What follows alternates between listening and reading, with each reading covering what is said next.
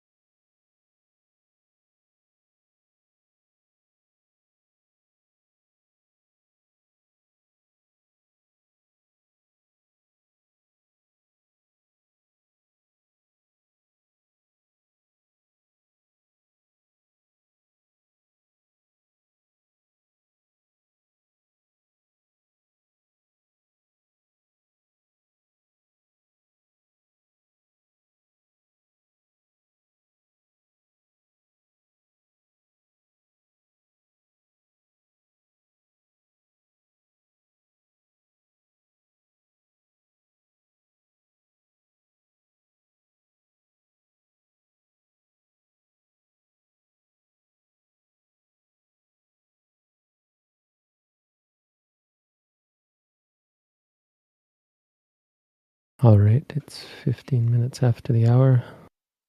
From here on, we'll close the chat to everything except questions. So if you have questions, again, you can continue to ask them. Otherwise, just close your eyes, stay mindful. Thank you, Bhante. We do have questions. How conceptual can we be in day to day noting? Is opening, washing, putting, cutting too conceptual?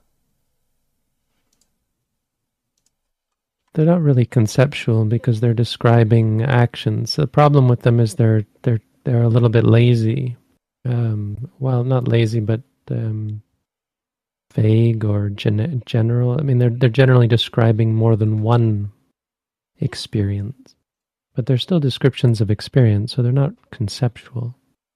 If you said like opening the car door, introducing the car door into into the equation is is conceptual, right? Because the experience isn't of opening the car door. Car door isn't part of the experience. It's just opening.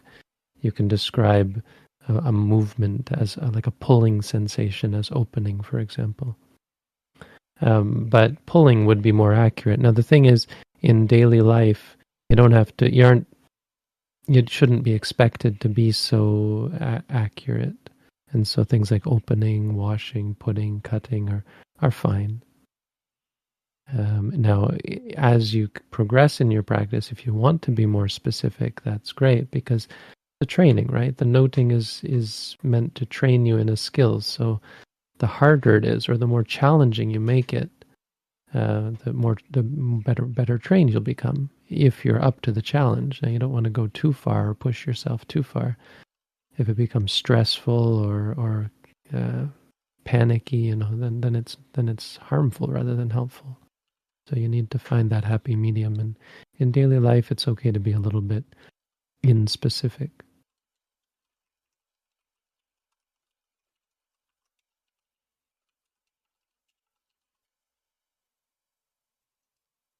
I note cold when I am cold, and impatient when I am impatient.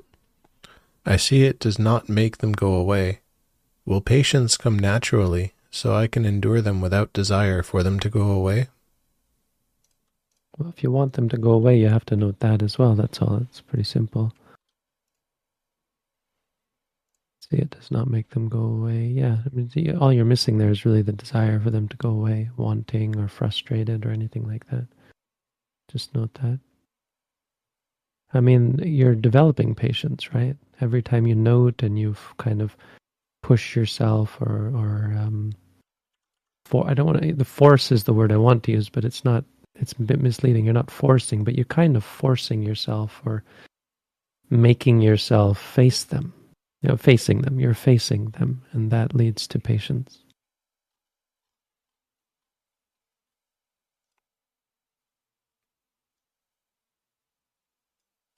When touched by a neutral feeling, my mind begins to panic and wander back to pleasure. Will this get better with time and training? There is something about a neutral feeling that brings anxiety and panic. Well, you don't want to have the attitude of wondering whether it's going to get better, um, and because that that wondering or wanting is, is going to lead to more anxiety and panic. You want to be more just facing the panic and not concerned about whether it's going to get better or worse. It's, I mean, really, just the question already makes the assumption that it's bad. And technically, you could say it is bad, but when you have that attitude, it's problematic. You have to start to just face the panic and craving for pleasure. Just practice. And the neutral feeling doesn't bring anxiety or panic. It's just how you're reacting. There's probably a little bit more to it than that, but it doesn't matter. You just note the anxiety, note the panic. Not trying to fix it or make it better. Just trying to change your attitude towards it and towards the neutral feeling. You also want to note the neutral feeling. Calm, calm, or neutral, neutral. Or just feeling. You can say for neutral feelings, unless you feel calm, you can just note feeling, feeling.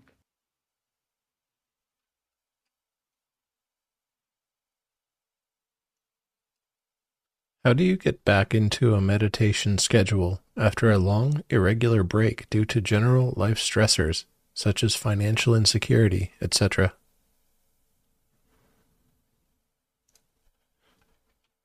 Well, the best way is through intensive practice or association with other people who are practicing. But barring that, you just do it. It's uh, you. You be a, a, a exceptional being. You know, you have to. You have to be exceptional to want to meditate and to be able to meditate regularly.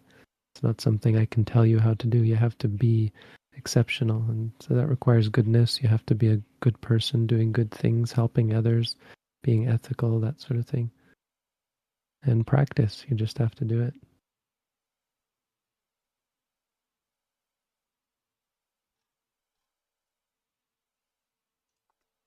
Sometimes I find it helpful to reflect on my defilements, and I say to myself about my anger, for example, this is the same thing that is cause for war out in the world. Is this good practice? I mean, it's not actual practice. It's it's uh, reflection, and those are valuable, but they're pretty insignificant. They're not really going to fix things. So, yeah, I mean, you maybe question how why you find it helpful. Maybe it makes you feel better, that sort of thing. But that's not um, the the best thing for you. The best thing is to face them and understand them, and see about them and the the things that you get defiled about to see that they're impermanent suffering and non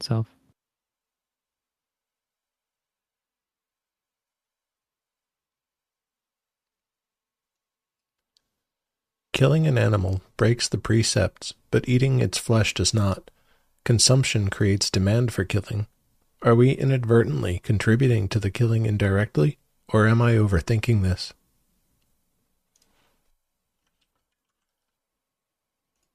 Well, it depends what you mean by contributing.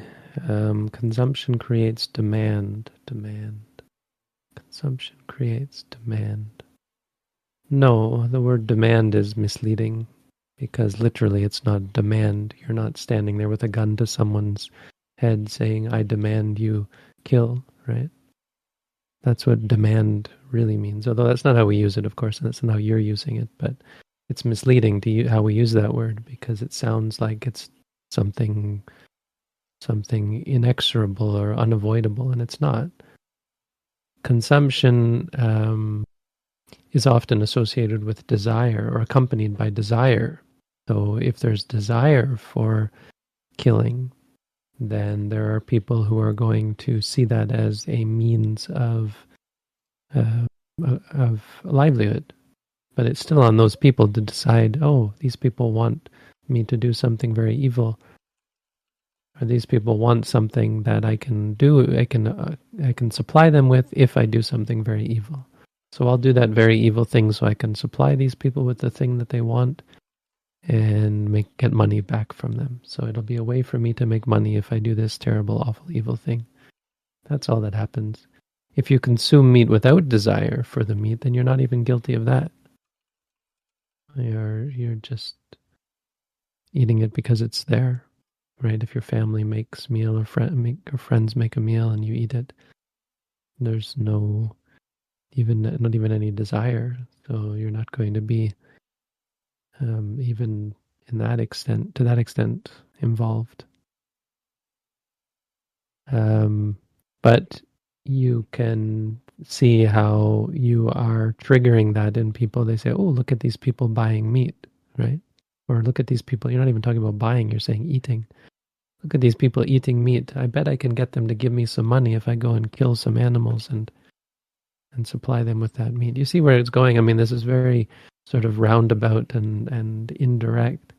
It's not really related at all. The, the important thing in Buddhism is your state of mind. It's not actually the consequences of your quote unquote actions. The real actions are your intentions, your inclinations in your mind. So If you have cruelty, thoughts of cruelty, if you don't care about other beings or their lives, that will lead you to kill. If you have greed, that can also, of course, be involved with you wanting to kill. And delusion is, of course, at the root. So the answer to your question probably is yes, you're overthinking it, or you just maybe there's uh, some lack of clarity in, in, intellectual clarity. So maybe some of these things I've said have helped clear that up. And it's not really overthinking because it's an important point. It's important to know that you're not being cruel or or unethical. But um, the problem with ethics is it's often very intellectually. It's discussed very intellectually, and that's not at all significant in Buddhism. It's not an, Buddhism isn't an intellectual or philosophical exercise. It's a very real, practical, psychological exercise. So, you worrying about this is already unwholesome, and that's where you might want to look.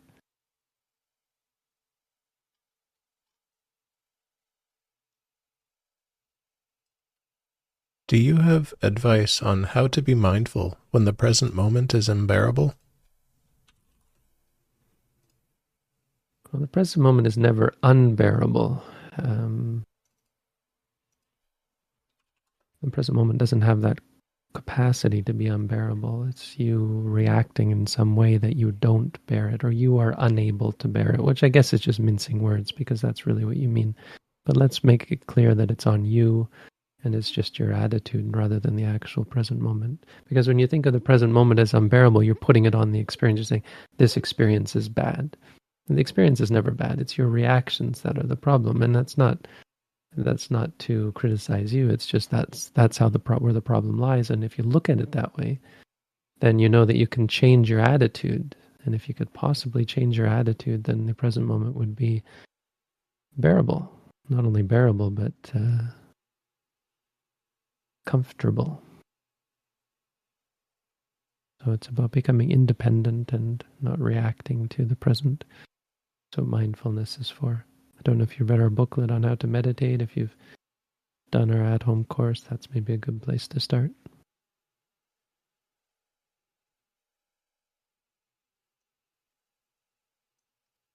Is it necessary to develop access concentration before beginning the noting practice?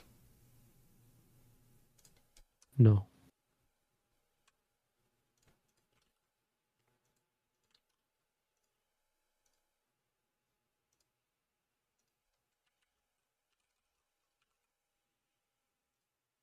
Can you explain to me more about Sammavaca?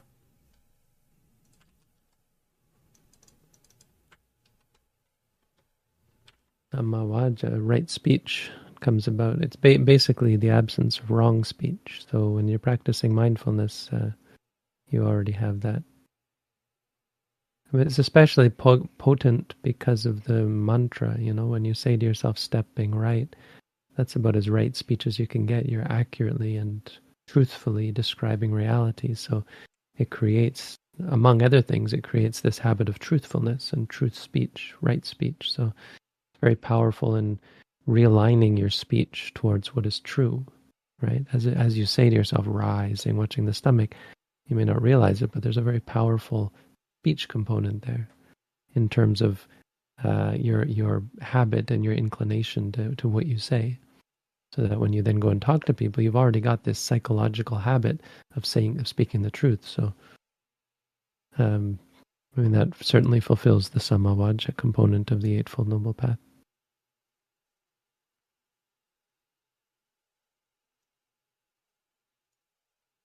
Should we replace anger with metta in daily life or just note it and let go? Is there a way to surely prove if one is sotapanna?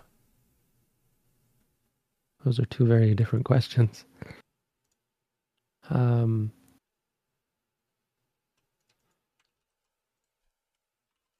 so both are fine. You can do metta as well as noting. As far as letting go, don't worry about that. Letting go means just not reacting to it. Anger is already a reaction, so when you note it, the idea is that there won't be more anger. Um, but yeah, I, I kind of the the point there is that yes, it's okay to just let the anger persist. Just make sure you're noting it, because sometimes it's it's uh, too powerful. It's not under your control. So just sit and note angry, angry, and be patient with it. Especially because patience replaces anger. It's it's a, uh, the opposite of anger, angry anger. Is there a way to surely prove if one is a sotapanna? Um, I don't know about proof per se.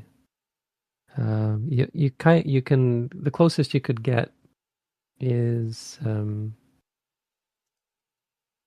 well the rec- the rec- recollection of the experience of nibbana is part of it because you would recollect that you experienced nibbana, not that you remember experiencing it, but you had the coming back experience that um, freed you from so many defilements and created such uh, deeply profound peace and and purity in your mind that it's uh, it's hard to forget that. But as far as in terms of your behavior, you would notice that you're unable really to break the five precepts. You're unable to break the five precepts, and you'd notice that there's no part of your mind that um, would allow you to ever break the five precepts. That's pretty telltale. Also the clarity about but this is a little more hard because you can't even fathom what it would be like to uh, be on the wrong meditation path but you really have no capacity to believe that something that is useless to becoming enlightened could be useful right? You have no uh, capacity to uh, be on the wrong path ever again in terms of this leads me into enlightenment but it's hard because I say these things, and many people who aren't Sotapanna, who hear, hear these things, would get the idea that they are Sotapanna based on what they they say. Oh yeah, well that's me, that's me. But it it's really just overestimation. That's quite common, so it's hard to be sure.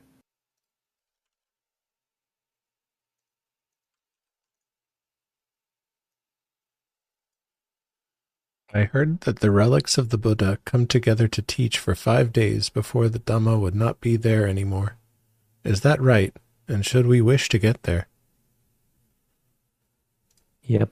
You should have a desire to be in heaven, waiting around with all the other devas who will bring together the relics in Bodh Gaya for the final teaching at 5,000 years in about 2,400 and some years from now.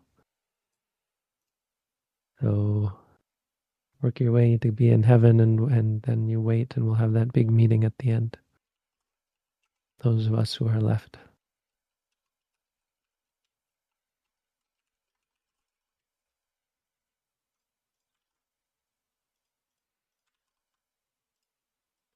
In one of the Dhammapada stories, a servant who was stealing from money to buy flowers from her master got enlightened after hearing the teachings. Can you be enlightened even if you break a precept?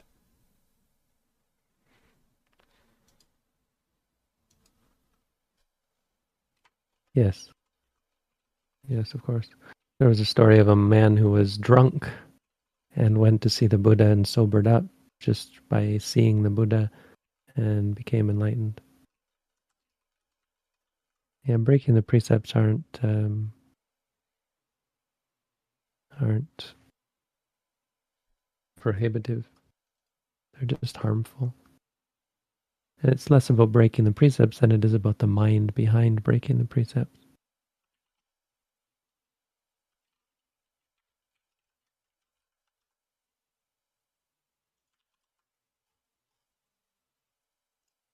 When samadhi, states of tranquility or rapture, arise in our practice, can learning how to cultivate these states to deeper levels be a support to vipassana?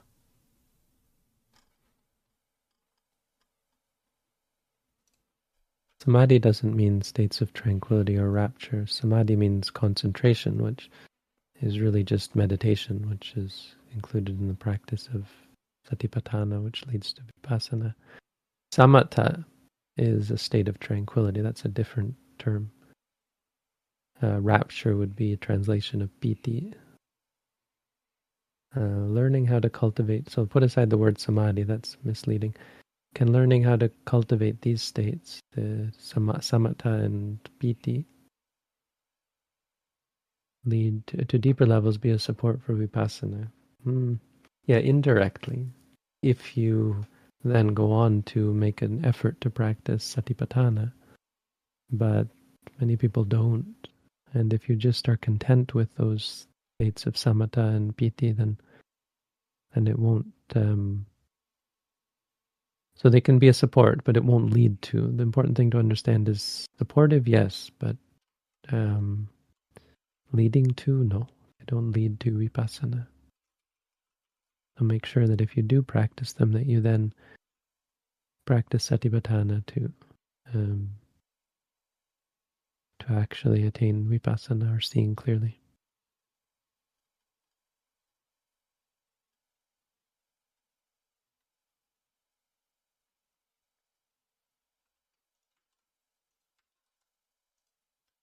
Could Buddha have meant anicca, signifying not due to one's will, when he spoke of anicca?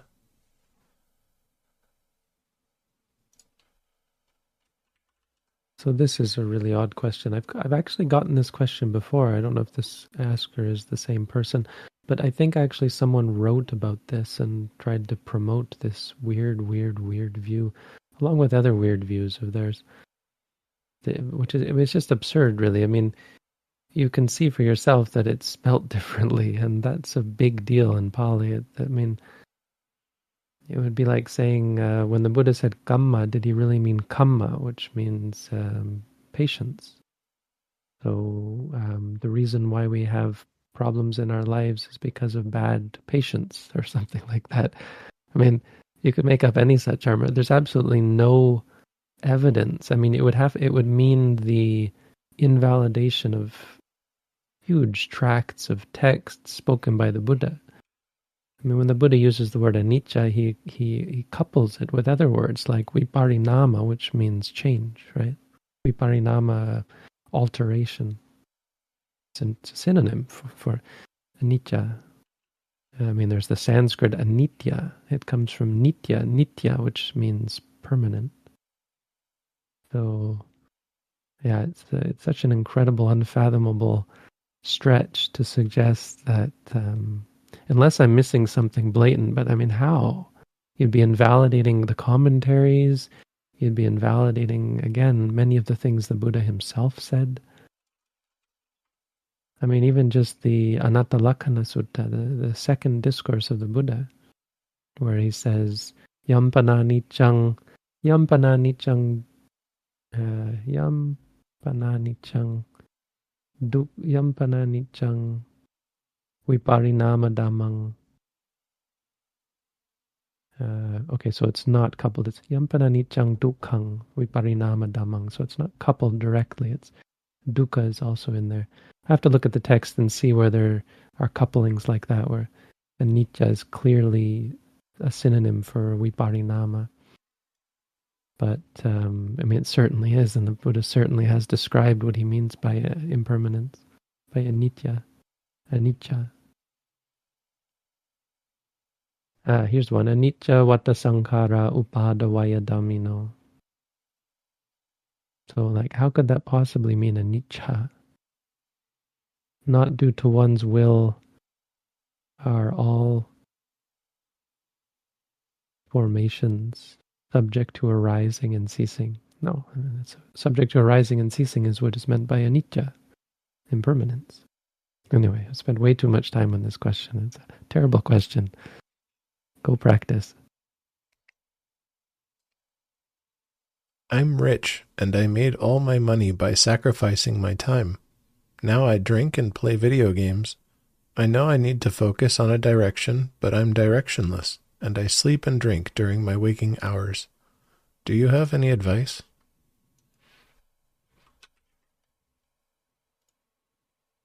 You need to stop drinking, for sure. Video games not as problematic as drinking, but drinking is antithetical to mindfulness. So that's the first step. But as a support for that, you're going to probably need to do other things as well. Uh, Again, goodness is what leads people to the right path. You want to be a person who wants to meditate, who wants to see clearly, who wants to become enlightened. You need goodness. You need ethics. So that means the five precepts no killing, no stealing, no cheating, no lying, no drugs, no alcohol. Yeah, it means goodness. So you're rich, you've got lots of money. Use that money for good. Help other people. There's so many people in this world that are suffering just because they don't have enough money people who can't pay their medical bills, that sort of thing. Uh, so you can help people who are suffering. You can also help people who are doing good things. You can support your local Buddhist monastery or meditation center, that sort of thing. You can build a meditation center. We have someone here who's building one with money that he inherited. Uh, and you have to practice. You need to do some meditation, even if it's just five minutes starting. My father uh, started meditating a couple of years ago. He he got very very angry and kind of upset and realized that he needed to do something and he's just changed his life starting with 5 minutes meditation a day 10 minutes now he's doing like 30 minutes a day every day he does some meditation and he says it's really changed a lot for him so those three things are pretty basic it's called dana sila bhavana dana is charity or uh, you know doing good things for others Sila is ethics, not doing bad things or harmful things to yourself or others, including drinking alcohol. And bhavana, which means mental development.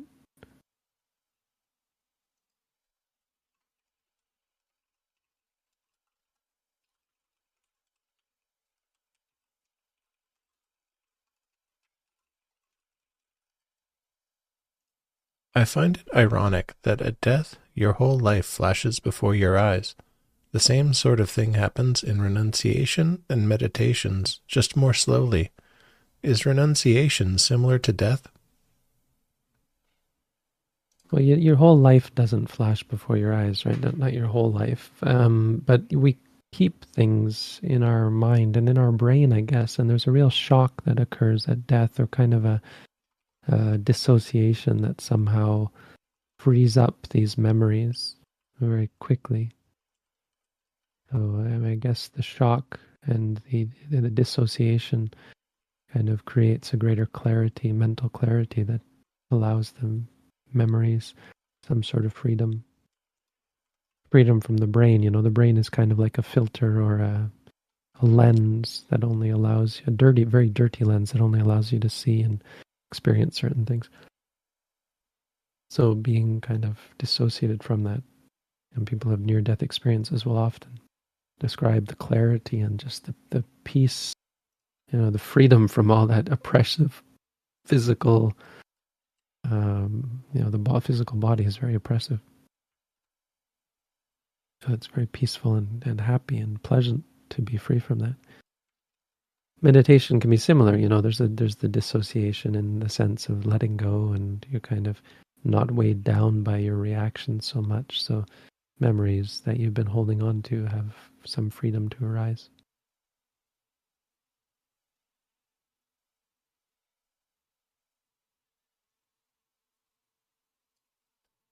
I notice my income is decreasing because I'm working less, and I notice unpleasant sessions when I think of it. Do I simply continue practicing until wisdom arises? What should I do about it, if anything?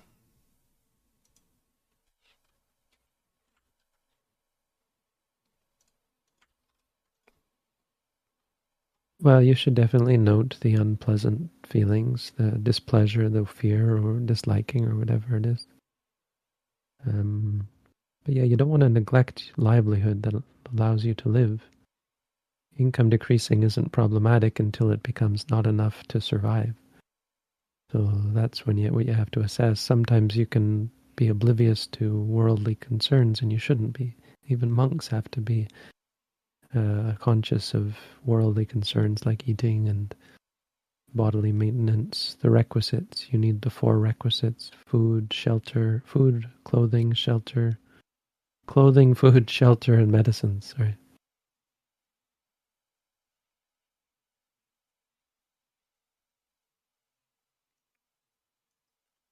When noting thinking, it often triggers anxiety, and with anxiety, I go back to thinking.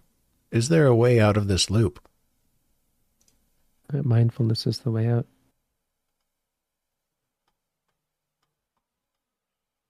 think, just note thinking, note anxiety. But you're also missing the third factor, which is the physical manifestations of anxiety. And it's often the case with anxiety where people think of the physical sensations of anxiety itself. They conflate the two. Physical sensations are not anxiety, they're just feelings. So you should note them as well.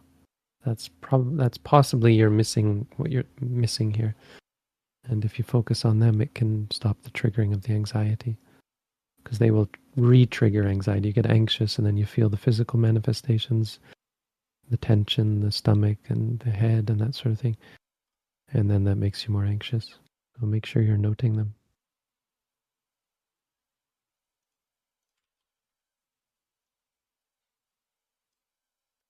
I'd really like to increase the time spent in meditation, but when I pushed it, tension arises. Do you have any advice? Yeah, don't worry about the tension. If that's your only concern, uh, look at how you react to the tension. Does that mean you don't like it? Is that why it's a problem? Or worried about it, afraid of it? You should note those things. Tension isn't. Tension is just a sign that you're still clinging to things. So it's good to see that. Mindfulness is about facing.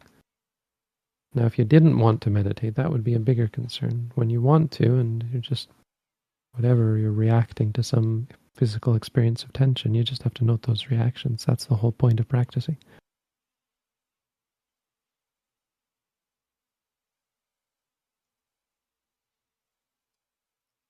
There is a really kind girl in my class. I saw her brother, who is around 14 years old, smoking in the school bathroom. I am unsure if I should tell her about her brother smoking or keep it to myself. Do you have any advice?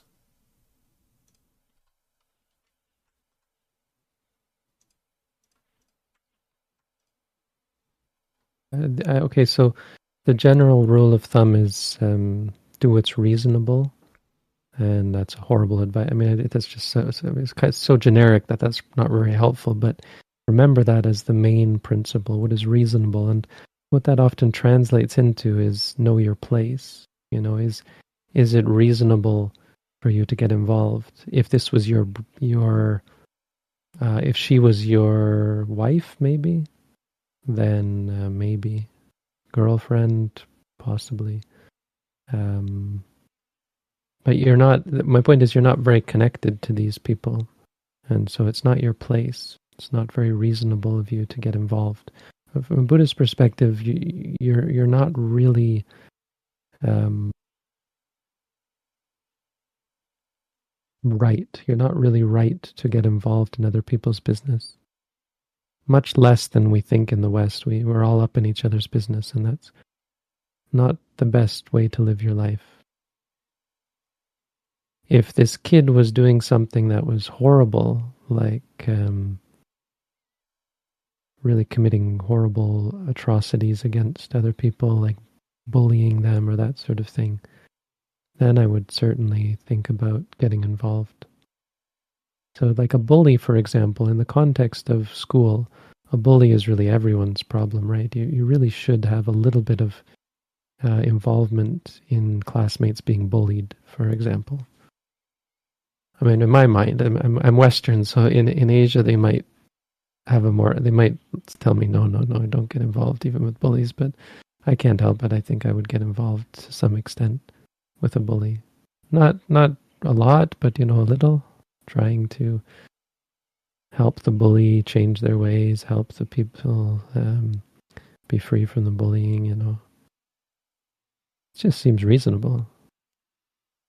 But as far as someone who's just a friend or her brother smoking. I mean, it's not really related to you. So that's the kind of thinking that I would go through. But honestly, you just try to be mindful and do what you do and learn as a result.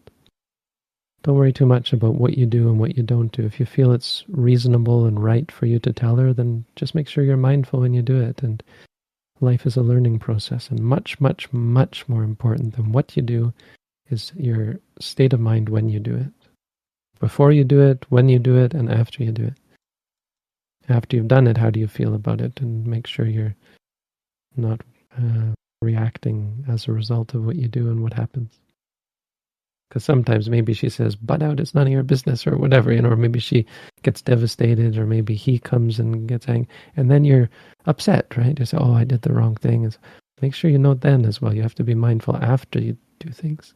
These are the three things you have, three parts of an act that you have to be mindful of. Before you do it, be mindful. As you're doing it, be mindful. After you've done it, be mindful.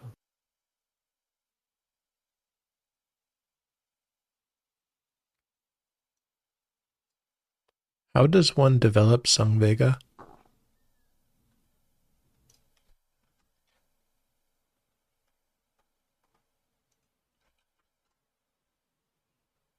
Association with people, with good people, always going to be a good answer.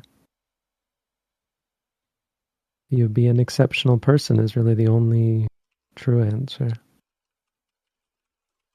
So again, you got to be a good person. You got to do lots of good things. You got to be ethical. You got to be kind and helpful to others. And you got to practice mindfulness meditation.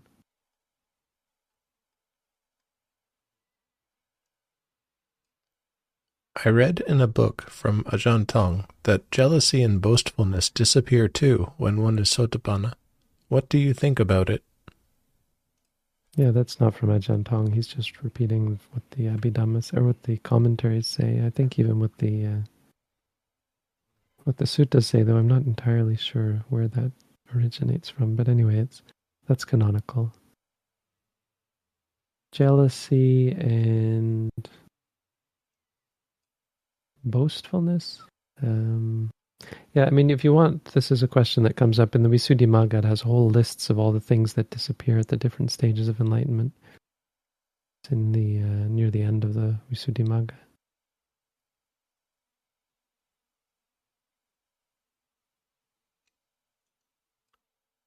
Have you been to any Mahasi place in Sri Lanka? Do you have any recommendations?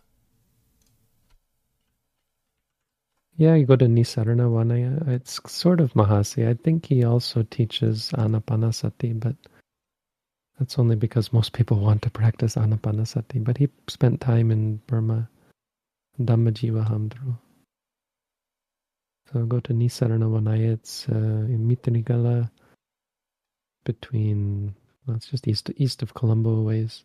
There's also Kanduboda, which is sort of Mahasi, but seems to also incorporate a lot of other things, but also a good place, I think. Oh no, it is. There's two Kandubodas, right? The one Kanduboda is, I think, very Mahasi, and the other one not so much.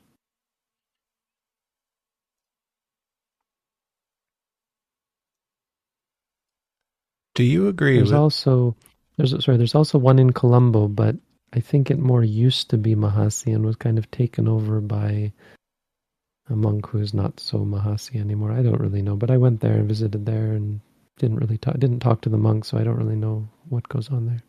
But it used to be the Mahasi Center back when Mahasi was still alive.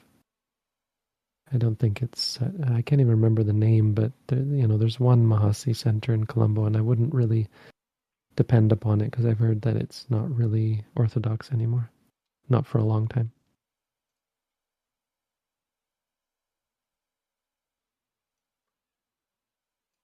Do you agree with Camus' statement that life is absurd?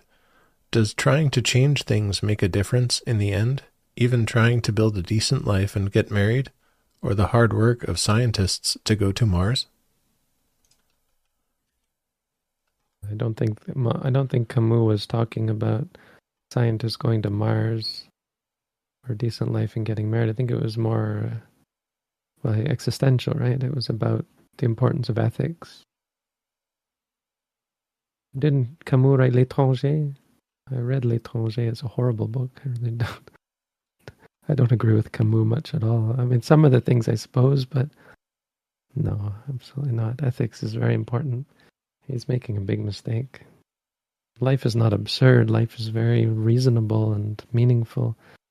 Uh, I mean, I, I, I don't know. Maybe maybe I guess I'm probably missing a lot of Camus' philosophy, but um, the things you mention, like trying to build a decent life and getting married, the hard work of science, is absurd from a Buddhist perspective, sure. But that's not life. That's um, misguided life. That's society. That's worldliness. The world, the way of the world is absurd. Sure. But I think Camus' problem is, I think, from my understanding of L'étranger, is he um, he lumps ethics in there as being absurd, as being a human thing. I don't really know. Again, I'm probably horribly. Um, yeah, I mean, I, can only go by what you're saying now and by my imperfect memory of l'étranger read in French, which is my French is not great. Um, but uh, and it was, of course when I was in high school that I read it. But yeah, no, life is not absurd, but The way people apply it is often absurd.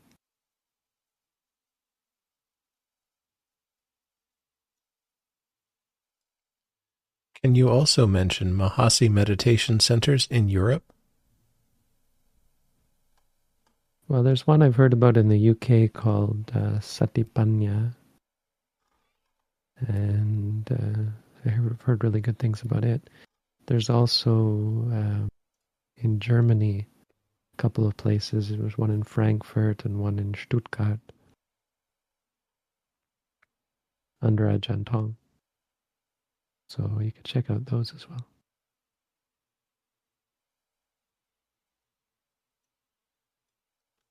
I used to meditate a lot before, but now I have sleep apnea and get headaches and lack of sleep. Do you recommend Satipatthana on the feelings of discomfort and pain? Oh, absolutely. Pain can be a real catalyst for enlightenment. It's one of the four exceptional ways of becoming enlightened through pain, through sickness, through death, right, pain. I think the third one that I'm forgetting is um, postures. Cut. Wait, the yeah, I think the third one is changing postures. Sometimes when you change postures because you were in a posture that was leading to imbalance, like Ananda, when he changed, when he lay down as he was lying down, just the change in posture was enough to adjust his faculties.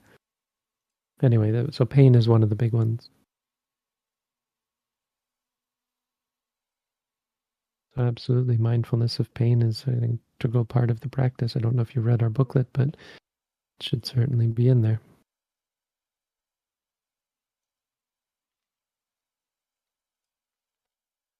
Could you please mention Mahasi centers in India? Hmm. I don't know of any. Um, I know there's one in Nepal. That's apparently very good. And Nepal, Lumbini, so not Nepal, Kathmandu or anything. It's close to India. You just have to cross the border in. Can't remember the name of the place. Anyway, you you go to Lumbini. Actually, I think if you're Indian, you don't have to cross there. I think there might be another place you can cross if you're Indian.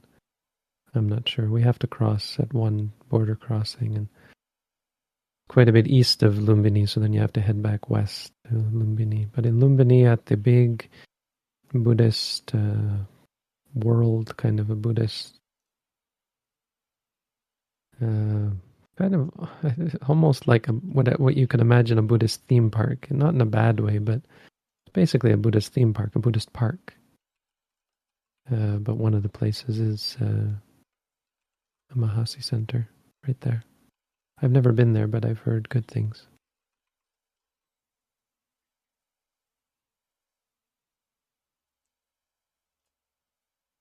Bhante, we've asked every question put before us. We're all out.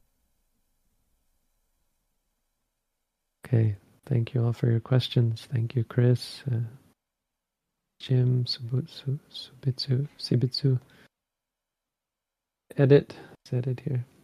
Everyone who's helping. I wish everyone peace, happiness, freedom from suffering. Have a good week. Sadhu. Sadhu.